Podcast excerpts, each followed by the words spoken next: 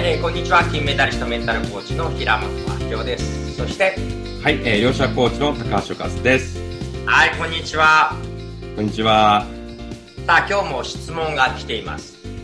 質問は、人から誘われるようになる方法が知りたいです。私はよく周りから忙しそうだから連絡するのをやめていた。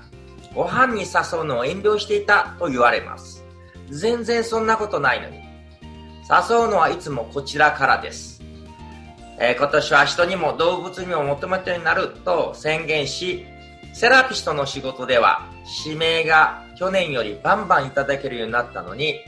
プライベートはさっぱりです。悲しい。友人から誘われる人になりたいです。さて、高橋さん、なんて答えますか？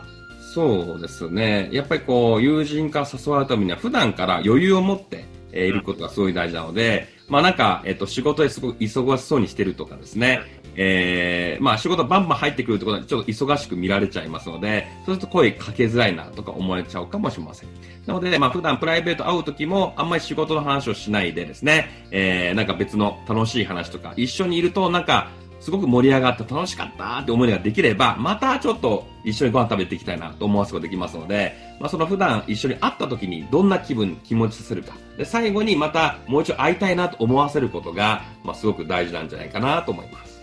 なるほど。まあ、私からすると一言で言うと、もっと隙を、隙を作れって感じなんですよね。まあ、これ、セラピストとしてバンバン仕事、指名来るっていうのは多分セラピストとして大丈夫ですよ、任せてくださいみたいな、こう、いい意味の自信のオーラというか、頼もしいオーラが出てんじゃないかなと思うんですよ。お金払う側としては自信なさそうなセラピストにちょっと受けたくないですよね。はい。あの、お客さんとしては頼みたくてしょうがないんだけど、うん、友人からするとあんまり自信があるように見えちゃうと、隙がない感じがして誘いづらい。だから、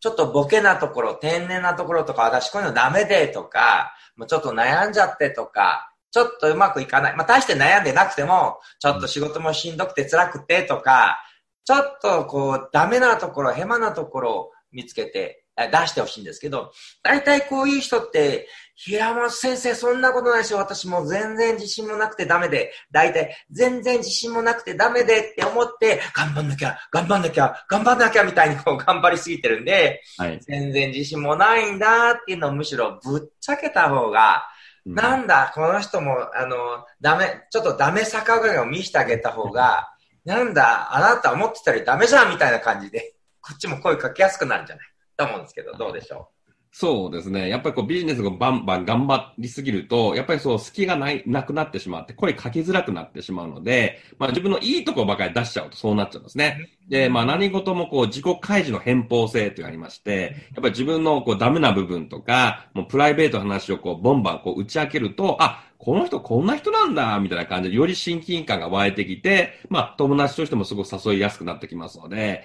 まあ、自分のいいとこばっかじゃなくて、自分のダメな部分とか失敗体験とか、まあ、そういうのをどんどんシェアしていくことも、まあ、すごく大事なんじゃないかなと思います。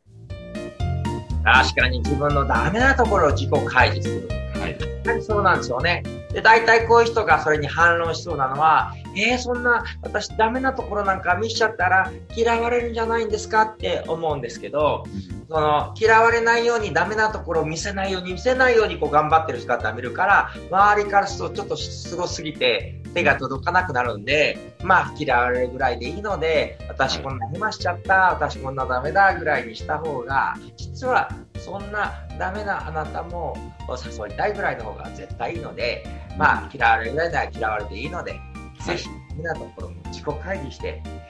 そうですね。もう、アドラー心理学の嫌われる勇気で、みたいな感じで。ぜひですね、はい、もうそのぐらいやっていくと、まあ、どんどん誘われやすくなってくるんじゃないかなと思いますね。はい。ということで、はい、ぜひ、えー、ダメなところ、自己開示してみたらどうでしょうか？これが今日の趣味です。はい。ありがとうございました。ありがとうございました。